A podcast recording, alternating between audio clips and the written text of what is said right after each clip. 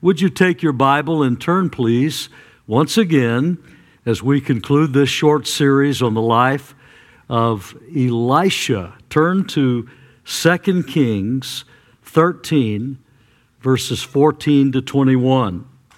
The theme has been the best of things in the worst of times. It just seems like every day, every week, we have some new audacious, unbelievable thing happening in our country or our world. And these, I don't know if they're the best of times, but they'll do to something comes along that's worse.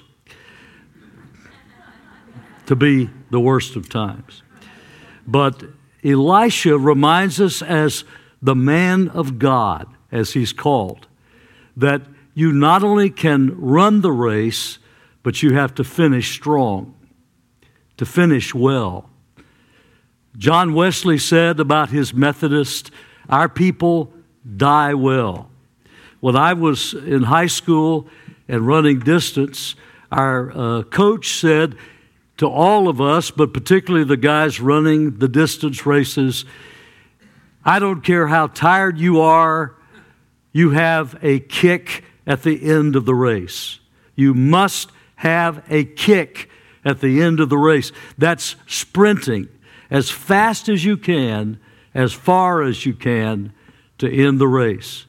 That means no dogging it, no walking, no complaining about the course, the track, or the referees or the umpires or the other coaches or the other runners or anybody, but running the race. And this is why Paul the Apostle, at the end of his life, just before he's beheaded by Rome, said, I am ready. The time of my departure is at hand. I have fought the good fight. I have finished the course. I have kept the faith. Let's look at Elisha as he finishes well.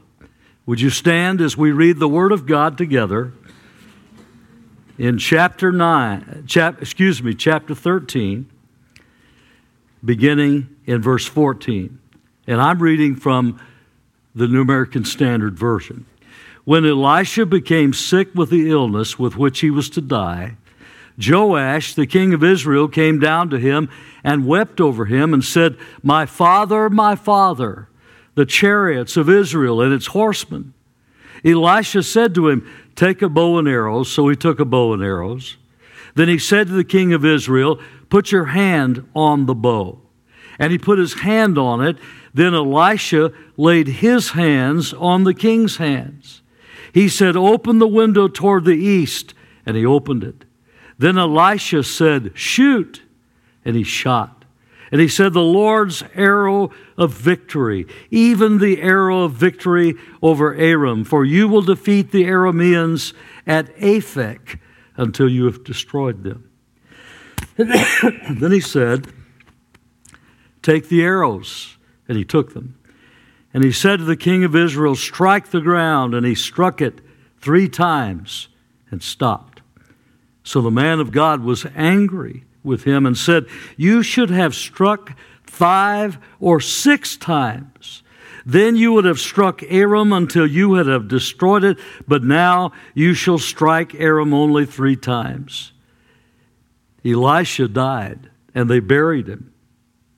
Now the bands of the Moabites would invade the land in the spring of the year. As they were burying a man, behold, they saw a marauding band, and they cast the man into the grave of Elisha.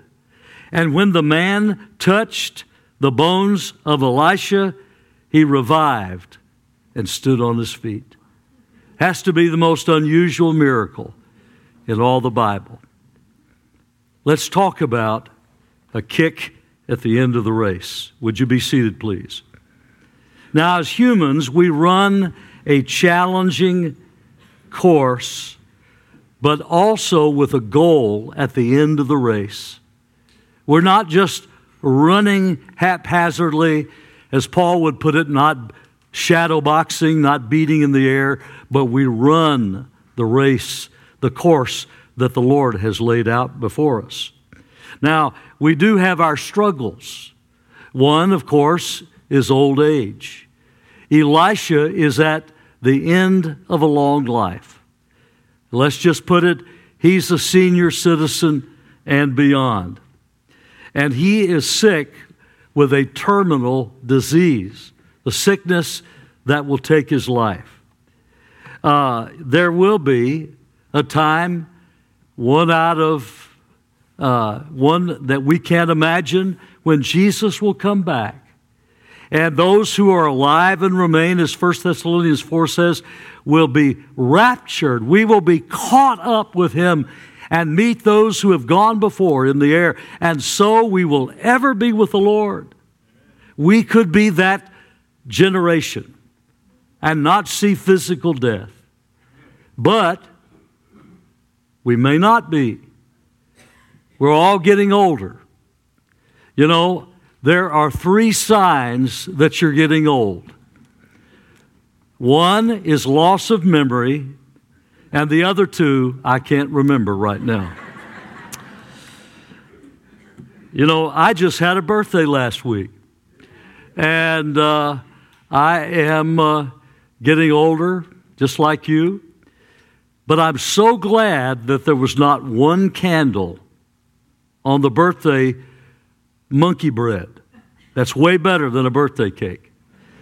There were several candles, but if it was just one candle, the reason I don't like that is two, one of two things. One, it could be somebody trying to tell me this is your last birthday.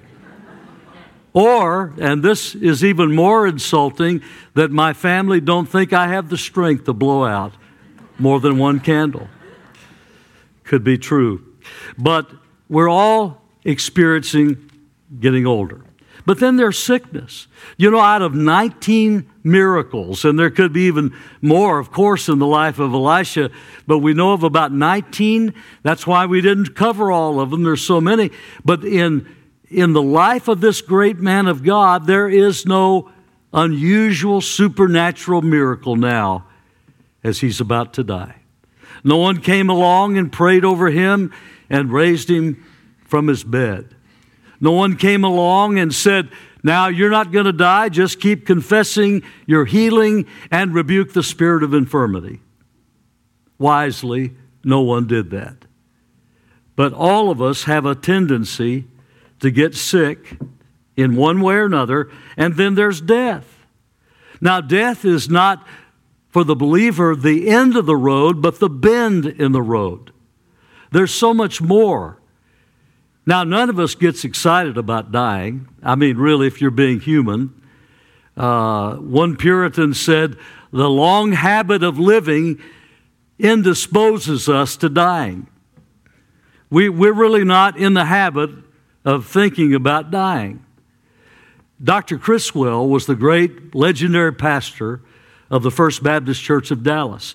Janet was a member of that at, while we were in seminary and would drive over here uh, to Dallas and hear that great man of God and the great associate pastor, Dr. Jimmy Draper. And what a great time. That's when we met, was on the way to First Baptist Dallas. Little did I realize that I would pastor out of seminary a church not far from where Dr. Criswell had his first pastorate at age 18, the First Baptist Church of Devil's Bend, Texas. 41 members in the church. And they had what I had in another country church that I pastored an againer. How many know what an againer is? You're all from Yankee land. And an againer is somebody who stands up in the Baptist business meeting and says, I'm again it. Now, there was an againer, and somebody made the motion in Dr. Criswell's church that they build a fence around the cemetery. And sure enough, the guy that sat on the front row stood up and said, I'm again it. And somebody said, Well, why would you be against a fence in the cemetery? He said, do you know anybody that can get out of the cemetery? And do you know anybody that wants to get in to the cemetery? Motion defeated. There is a habit of dying that some of us don't want. But I love the words of the great missionary, Jim Elliot. When it comes time to die, make sure there's nothing else left to do. We make preparation. Amos 4:12 says prepare to meet your God. Yes, we must get ready. Who knows the day or the hour? Having come through that just a couple of years ago, coming so close to dying, I may have a sense of humor about it, but I do not have a sense of lackadaisical apathy about it. We must be ready. We must realize what Matthew Henry, the old commentator, said He who has his head in heaven need not fear to put his foot in the grave. Now, sometimes people die early. We call it prematurely. Not necessarily in God's planning, but there were those who died at an early age, like uh, Jim Elliot, Peter Marshall, Dawson Trotman, who founded the Navigators, David Brainerd, the great missionary to Native Americans, another missionary, Henry Martyn. They died at an early age. And then there are the old saints like Elisha and Billy Graham. It's in God's hands. Our times are in His hands, not ours. But there is also another struggle that we have it's the struggle of obscurity. It has been, according to scholars that I have read, about 40 years since the last mention of Elisha in chapter 9, verse 1. 40 years. What was he doing during that time? Did he backslide and go to the far country as a prodigal? Of course not. He was being faithful, doing what God called him to do, saying what God wanted him to say. But there is no mention of him and perhaps no miracles. After all this amazing supernatural activity, we don't read about him until this last chapter. Obscurity is a hard thing for many of us. Some of you came out of a very successful career in the corporate world or the professional world. Some of you were widely known and recognized, and you come down here, and now you're known for your golf score or your bingo playing or whatever. But we're not in the limelight. Obscurity is a hard thing for many of us. I love the fact of Deacon Philip. Philip, that first, one of those first seven deacons in the book of Acts. And uh, he was a mighty man of God. And then he went to uh, the desert and had an amazing evangelistic encounter, like Pastor John's talking about. The Ethiopian accepted Christ, was baptized in water, and went back to Africa as a missionary. But here's the amazing thing we don't see anything or hear anything else about this great Christian layman, Philip, for years. Until finally, in Acts 21, verse 8, we read that Paul visited him. He had gone from the desert to Caesarea, settled there. He had four daughters, and this passage says they were virgins who prophesied. Now, don't get worried about that. I don't know what they were prophesying. The Bible doesn't say, but they were proclaiming the message of the Lord. And they stayed pure as young ladies for the husband God would bring into their lives. But they, the scripture refers to Philip as not the deacon, and it says he was one of the seven. It calls him the evangelist. He is Philip the evangelist from the Samaritan revival all the way to that date. He was winning people to Christ. He was being faithful with the Word of God. In obscurity, but in joy and faithfulness. Thank God. That's what we want to be. But then there is a goal, not just the struggles, we have the promise of heaven. I want you to turn to Philippians chapter 1. What a great passage. I'm excited. John's going to talk about Paul. There's so much to say about the great apostle. But in Philippians chapter 1, I love this passage. Listen in 21 to 24. For to me to live is Christ, and to die is gain. But if I am to live on in the flesh, this will mean fruitful labor for me, and I do not know which to choose. But I am hard pressed from both directions, having the desire to depart and be with Christ, for that is very much better. Yet to remain on in the flesh is more necessary for your sake. Now, what is he saying here? Uh, he, he is seeing not the problem of dying, but the opportunity, not just as an exit, but as an entrance into eternal life. To me, to live, he said, is Christ. Christ living in him and through him, manifesting again his public ministry through the Apostle Paul. That's the way God wants all of us to be. But he said, such a deal already. I, my friends from up north, they understand that phrase. Such a deal. You can't lose with this deal. As a matter of fact, when he uses the word gain in the original language, this word was a word for profit and interest earned. So that when Paul died and went to heaven, he cashed in.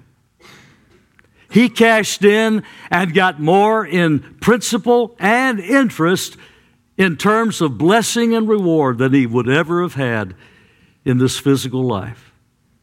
Now, you see, the problem is we're headed toward home.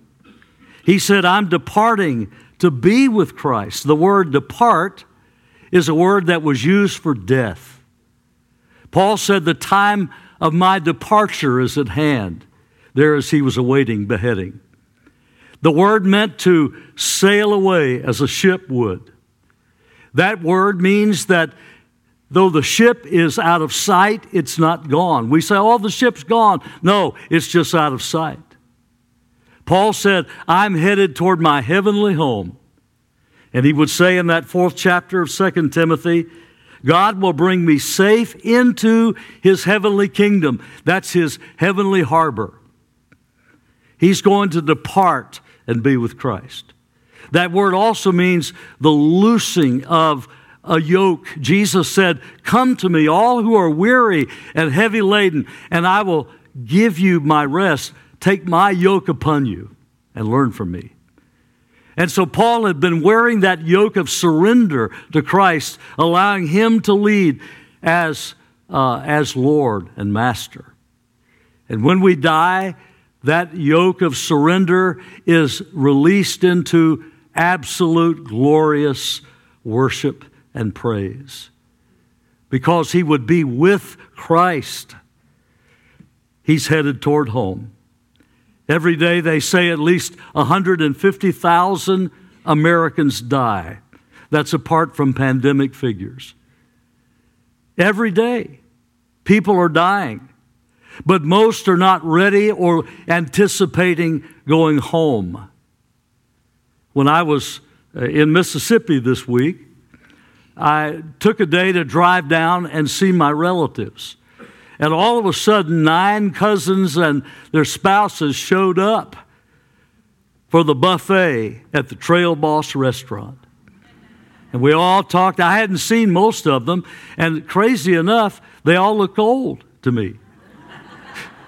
Three were my age. But anyway, we went out to the old home place where most of us had sort of gathered over the years, had been renovated. It was that old home place of my Aunt Brancy and Uncle Ansel where I learned to shoot all kinds of guns, hunt snakes, and ride horses. And I would get one of those horses and be way out in the woods, and I'd be out doing things as a boy. And when I would head that horse toward the stable, guess what happens? He starts trotting. He's ready. He is headed toward home. He is ready for a feed. I mean, he wants that bit out and that saddle off, and that horse just naturally picks up his gait, headed toward home. Most of you understand what I'm talking about. And the believer is headed toward home. To die is gain. What a blessing, what a joy for the believer.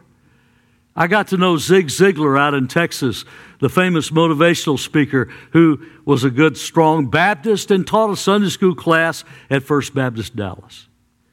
And you would ask Zig, How are you doing today? And Zig would say, Better than good. That's pretty good. But those who don't know Christ don't know that wonderful anticipation. Because you see, we are absent from something and we are present with someone. Paul said in 2 Corinthians 5 8, absent from the body, present with the Lord. What, a, what an amazing thing. Absent from pain and temptation and sin. Cut loose from all of that. Present with Christ. I can't wait. Aren't you excited? He will bring you safe into his heavenly kingdom because death cannot separate you from the love of Christ. Romans 8 makes that clear. Nothing, nothing, no one, no thing can separate you from the love of Christ, even in the most difficult dying experience in the ICU or on a lonely country road or in battle. He will not let you go present with Christ here even more, better gain with Him there. For me to live as Christ and to die is just more of Jesus. The Beatle, George Harrison, sang a song years ago when John was a boy, My Sweet Lord. And people thought he was now a Christian until they realized that Hare Krishna is Hinduism and not Christ. George Harrison faced cancer, and he said that his, quote, faith helped him in that struggle. It may have helped him in one way, but it won't cut it at the judgment day because he did not know Christ as Lord and Savior. And whether we die in the Lord in one place or another, the believer, I don't care how much struggle you've been through, the angels are waiting to escort you into his presence because gain is with Jesus forever. Now there's a pressure. You notice that Paul said, I'm hard pressed. I'm hard pressed. Literally, the word is held together. It's pressure from both directions. I'm, I'm constrained, as he would use the same word, about the love of Christ, but I am held together by this pressure of wanting to go to heaven and the pressure to continue on in fruitful labor with those on this earth. We all feel that pressure. And we have that passion that Paul said. I desire to depart, he said. In verse 23, uh, Philippians 1.23, that word means constant passion. I, I, I don't get up in the morning without wanting to go to heaven, he said. But I know that God has left me here for a reason. And one day he said, I will be present with Christ. That's not soul sleep. That's not purgatory. And that's not annihilation. It's in the glories of heaven with Jesus. We know today what Elisha did not know. Elisha, I believe, went to paradise in heaven, no doubt about it, the man of God. But he did not have the revelation that you and I have of the scriptures and the final redemption of Jesus Christ, saving us from our sins. But here's the second very important idea. As Christians, we are challenged to run well and finish strong. We deal with the course and the goal and all the, the struggles that we have, but at the same time, we're to run the race well. as good as we possibly can by His grace. Now, Elijah was confronted with royalty and then hunted by royalty. They would never rejoice in his passing. But Elisha had a different story. He had a different kind of ministry. And all of a sudden now, Jehoash, the king, comes to his deathbed and mourns over him. He is mourning, even using the same language that Elisha used about Elijah. My father, the chariots and horsemen of Israel. The same exact words. I hope that they will say about me what I have said about others when I die. I hope there will be that same commendation. Because Elisha, just like Elijah, ran the race well. We are so lacking heroes today. We are so lacking those who are courageous, godly, and competent in every level of life. We happened onto a weird uh, action movie on the way to the home network. And uh, it was an old movie called The Expendables. Uh, action flick with the old action heroes of the 80s and 90s Stallone, Schwarzenegger, Bruce Willis, and Chuck Norris. I would have called it the Over the Hill Gang, but not to their faces, no. We don't need heroes like that. We need men of God like Elijah and Elisha who stand for what's right regardless of the consequences, who do what's right regardless of who knows or applauds. One day, uh, Balaam said, Let me die the death of the righteous. May I, my end be as theirs. Numbers 23:10. But he was not willing to live the life of the righteous. That's the only way you can have the death of the righteous. Because the righteous, their end is a win. Our end is crossing the finish line as a winner. In this little meeting I was in in Tupelo, Elvis's birthplace, and they make a big deal out of that there. But there was a man that came a couple of times to the meeting. And I met him before the service, but he was sitting on the back row, and the pastor later told me, he said, I have visited this guy about five times, and he's never come to church until this week. And I could tell God was working on this man. And we gave that public invitation as we will today, but he held off. And finally, I turned it over to the pastor at the end of the last service on Wednesday. And he went for three more invitation song verses. And finally, on, on the, I think, the seventh verse of Just as I Am, this guy gets up and comes forward and prays with the pastor in repentance. And then he wanted to say something to the church. He said, I told the pastor, don't quit working on me. And he said, I have repented and I want to make up for lost time. And I talked to him afterward. God is, has been at work in that man's life. And I pray he runs the race well. But Elisha is speaking to a man who was not a hero, a man who was a mess as a king, Jehoash. And so here's my third important point. As Christian citizens, we challenge others to run well. And you see that in verses 15 to 17. Now, let me mention a few things. We need to stay with the issues or stay up on the issues like Elisha. He's near death and still concerned about his nation. He's still aware that there is a, an enemy out there called the Arameans or the Syrians. That's the, that's the driving thing in the last hours of his life to help that king do the right thing and the God thing. we, we get burned out, don't we, on our citizenship. We are confronted with bad news on every hand about the mess we're in. And we realize that the DC swamp doesn't just have snakes, it's got gators.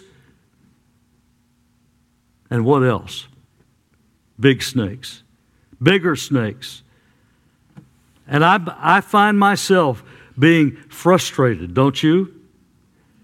I find myself again and again wanting just to write it off and say, Lord, the pythons are too much and have bred in every part of our culture. And then the other tendency is to be fixated on it, and all you think about is how bad it is and what can we do. There are things that we can do.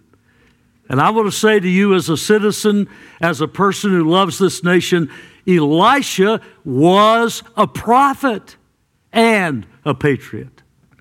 You can be both. There is a tendency right now among the younger generation to not be patriots as you and I understand it. I'm not putting down anybody here under 50, believe me. But I'm just saying there is a, I've watched it. We used to have people that didn't want to have the American flag in our church building because they thought we were idolizing the nation or the government. You can be a patriot and a prophet. It wasn't good or bad, it was God. That's who mattered to Elisha. But he still loved his nation and believed God had a plan for them. And then we need to stir up vision. Elisha knew he would be off the scene soon, but children and grandchildren would still be there. And so he had an audacious plan, something I've never heard of or thought of. He said to King Jehoash, Take a bow and arrows. Now, just as an aside here, I believe this was Elisha's uh, personal uh, property, his bow and arrows. He couldn't shoot it anymore. He was well familiar with the bow and arrow.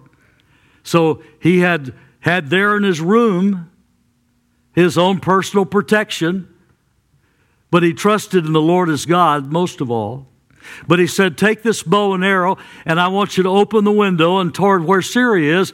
I want you to fire an arrow. I want you to shoot that arrow toward Syria. And he did.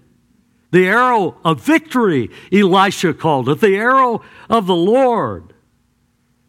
That symbolized how God would defeat that enemy nation. He, he made sure that Jehoash steady that bow. We put that old hand over that man's grip on the bow and helped him steady it. I used to be at a bow club growing up. My dad's 55 pound Ben Pearson bow, we had to string it ourselves. And old Elisha couldn't string it anymore. He couldn't fire it anymore, but he was holding the hand of that king and some of us are saying, but what can I do? You can pray, you can vote, you can speak to the issues, you can do whatever God leads you to do in this nation. We can't give up the vision of the city on the hill. But then he said, Take those arrows and strike the ground. And the king struck the ground three times with the arrows. And then the old man got mad. He was righteously indignant. He said, You should have struck it five or six times. Now you will only defeat Aram three times the number you struck. Oh, if you'd only struck it as many as possible. Why did he say that? He was showing him a vision of what God wanted to do. And then he pointed out his flaws. You see, the problem with this weak king he was just like his father who had a foxhole religion. He prayed when things got rough over in chapter 13, verses 4 to 6. You can look at it. Hey, oh, God, if you just help me, if you just deliver us. And then, as soon as there was victory, he forgot about God. He did not get rid of the idols, including the sexual idols, the Asherah. He was a fair weather king. with God. You can't bargain with God. God knows your heart. He knows if you're hot hearted and uh, fully committed to the Lord or if you're just faking it. He pointed out the flaw that this man followed an inadequate model in his father. He pointed out, he exhibited insincere devotion. He was just humoring the old codger prophet. He didn't really believe that an arrow struck or an arrow shot made any difference in life. There are so many who say, uh, that little simple prayer, that won't do anything. What can one vote do in an election? What can one testimony do to make a difference in someone's life? He didn't get it. But it does make a difference. And then his incomplete vision was such a fatal mistake. You know, Elisha ministered to a widow. You go back to chapter 4 of Second Kings and he had already raised her, uh, he later raised her, her son from the dead. But she was about to be eaten up by the creditors. And, uh, excuse me, I'm getting my widows mixed up. There are two different widows in that chapter. And the one who was so uh, poor, they were about to take everything she owned, and she pled with the prophet. He said, All right, take whatever vessel you have in this house and go get oil and then go get more oil, however you can get it. All the containers you can find, get all the oil, sell it, pay off your debts, and live on the rest. But you know what? She only had a few vessels, only a few that lasted a period of time. If she had gotten more vessels, who knows, maybe OPEC would be buying oil from her descendants today.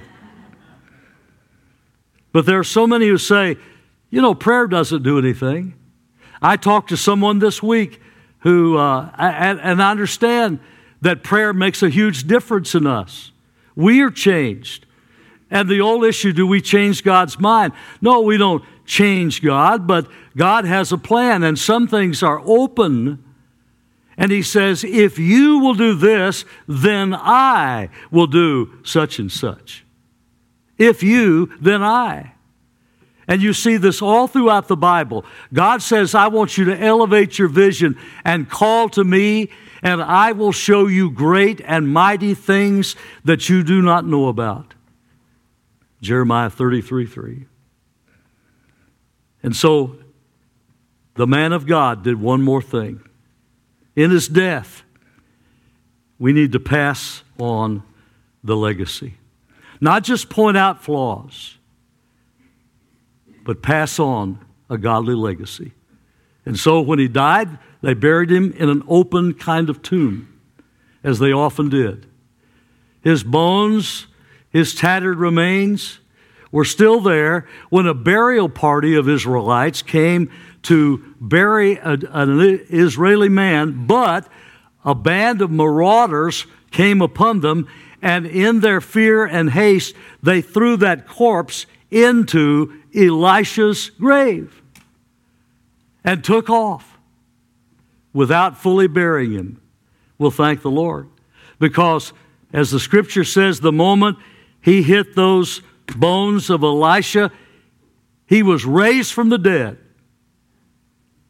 I, it's never happened again. But God did it then. And he reminds us today that it is the resurrection power of Jesus Christ that gives us the hope of heaven, the strength to deal with the struggles, the passion and the purity and the purpose to be what God wants us to be in any era, in any situation. And just like Jesus was Elisha, just think about his burial. Jesus was cast into a tomb that was open at front, betrayed by his friends, left for dead, in a borrowed tomb. People who were afraid of the pagan army more than their love for Jesus. But he rose from the dead. As the angel said, He's not here. He is risen as He said. He's alive.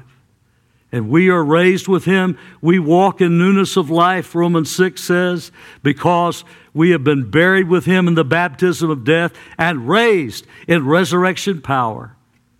And we walk in newness of life. Well, how do you make a difference? I close with this story. In 1912, John Harper in England was called to be the pastor of the Moody Church in Chicago. He and his little daughter, Nana, boarded the Titanic to sail to America. When it hit that iceberg in the Northern Sea and began to sink, John Harper put little Nana, six year old, in a lifeboat, but he himself did not get in. He gave his life vest to another man. And he ran up and down the decks as some survivors lived to tell about this story and yelling, men, uh, women and children and the unsaved in lifeboats. He knew they weren't ready for death. He witnessed as many as he could as the ship broke apart and he and others were in that icy water. He was clinging to some wreckage and he still witnessed. And he would go from one person to another, cleaning the wreckage, saying, Believe in the Lord Jesus Christ and you shall be saved. Again and again in freezing water. And when he came to one man, he asked that question. The man said, No, I haven't believed. And then suddenly uh, a wave pushed John Harper away. But then, in a matter of seconds, he came back to him. He said, Are you still unsaved? Yes, believe in the Lord Jesus Christ, and you shall be saved. And suddenly, Harper sunk beneath the waves. And that man believed in Christ and was only one of six rescued from the water by lifeboats and people that were half filled and people who didn't care. He lived to tell the testimony. He said, I was John Harper's last convert. One more time. Let's pray. We need to live to be what God wants us to be. This could be my last message on earth. God may give me more, more time here. I don't know. None of us knows the time, so we need to redeem the time because the days are evil. We need to be what God wants us to be every chance we can. I pray that you will make that decision today to live is Christ and die is gain. Do you know that you have eternal life? How many would say to me right now, today, Hayes, if I died today on the way home, I know that I have eternal life in heaven with Jesus? How many could raise your hand and say that? Okay. All right. Lower your hands. Thank you. Thank you for your honesty. Some of you were honest enough to not raise your hand because you just didn't know. There was a time when I couldn't raise my hand. And I talked to the pastor afterward. He said, You can settle it tonight. And I did. You can know. The Bible says you can have that assurance of salvation. And right now, say, Lord Jesus, forgive me for my sins. I want to turn and repent of my sins and trust you alone for salvation and accept your eternal life. Thank you, Lord. You can pray that if this service ends before I step down on the floor. If you prayed that with all faith and sincerity, you can know heaven is your home. And some of you say, but Hayes, I really I need some more help in understanding that. Well, we want to be here for you. I'm going to ask Pastor John if he would just stand out the front. He's been praying for you all this time. Lord, have your way with us. May your will be done, Lord. In Jesus' name, amen.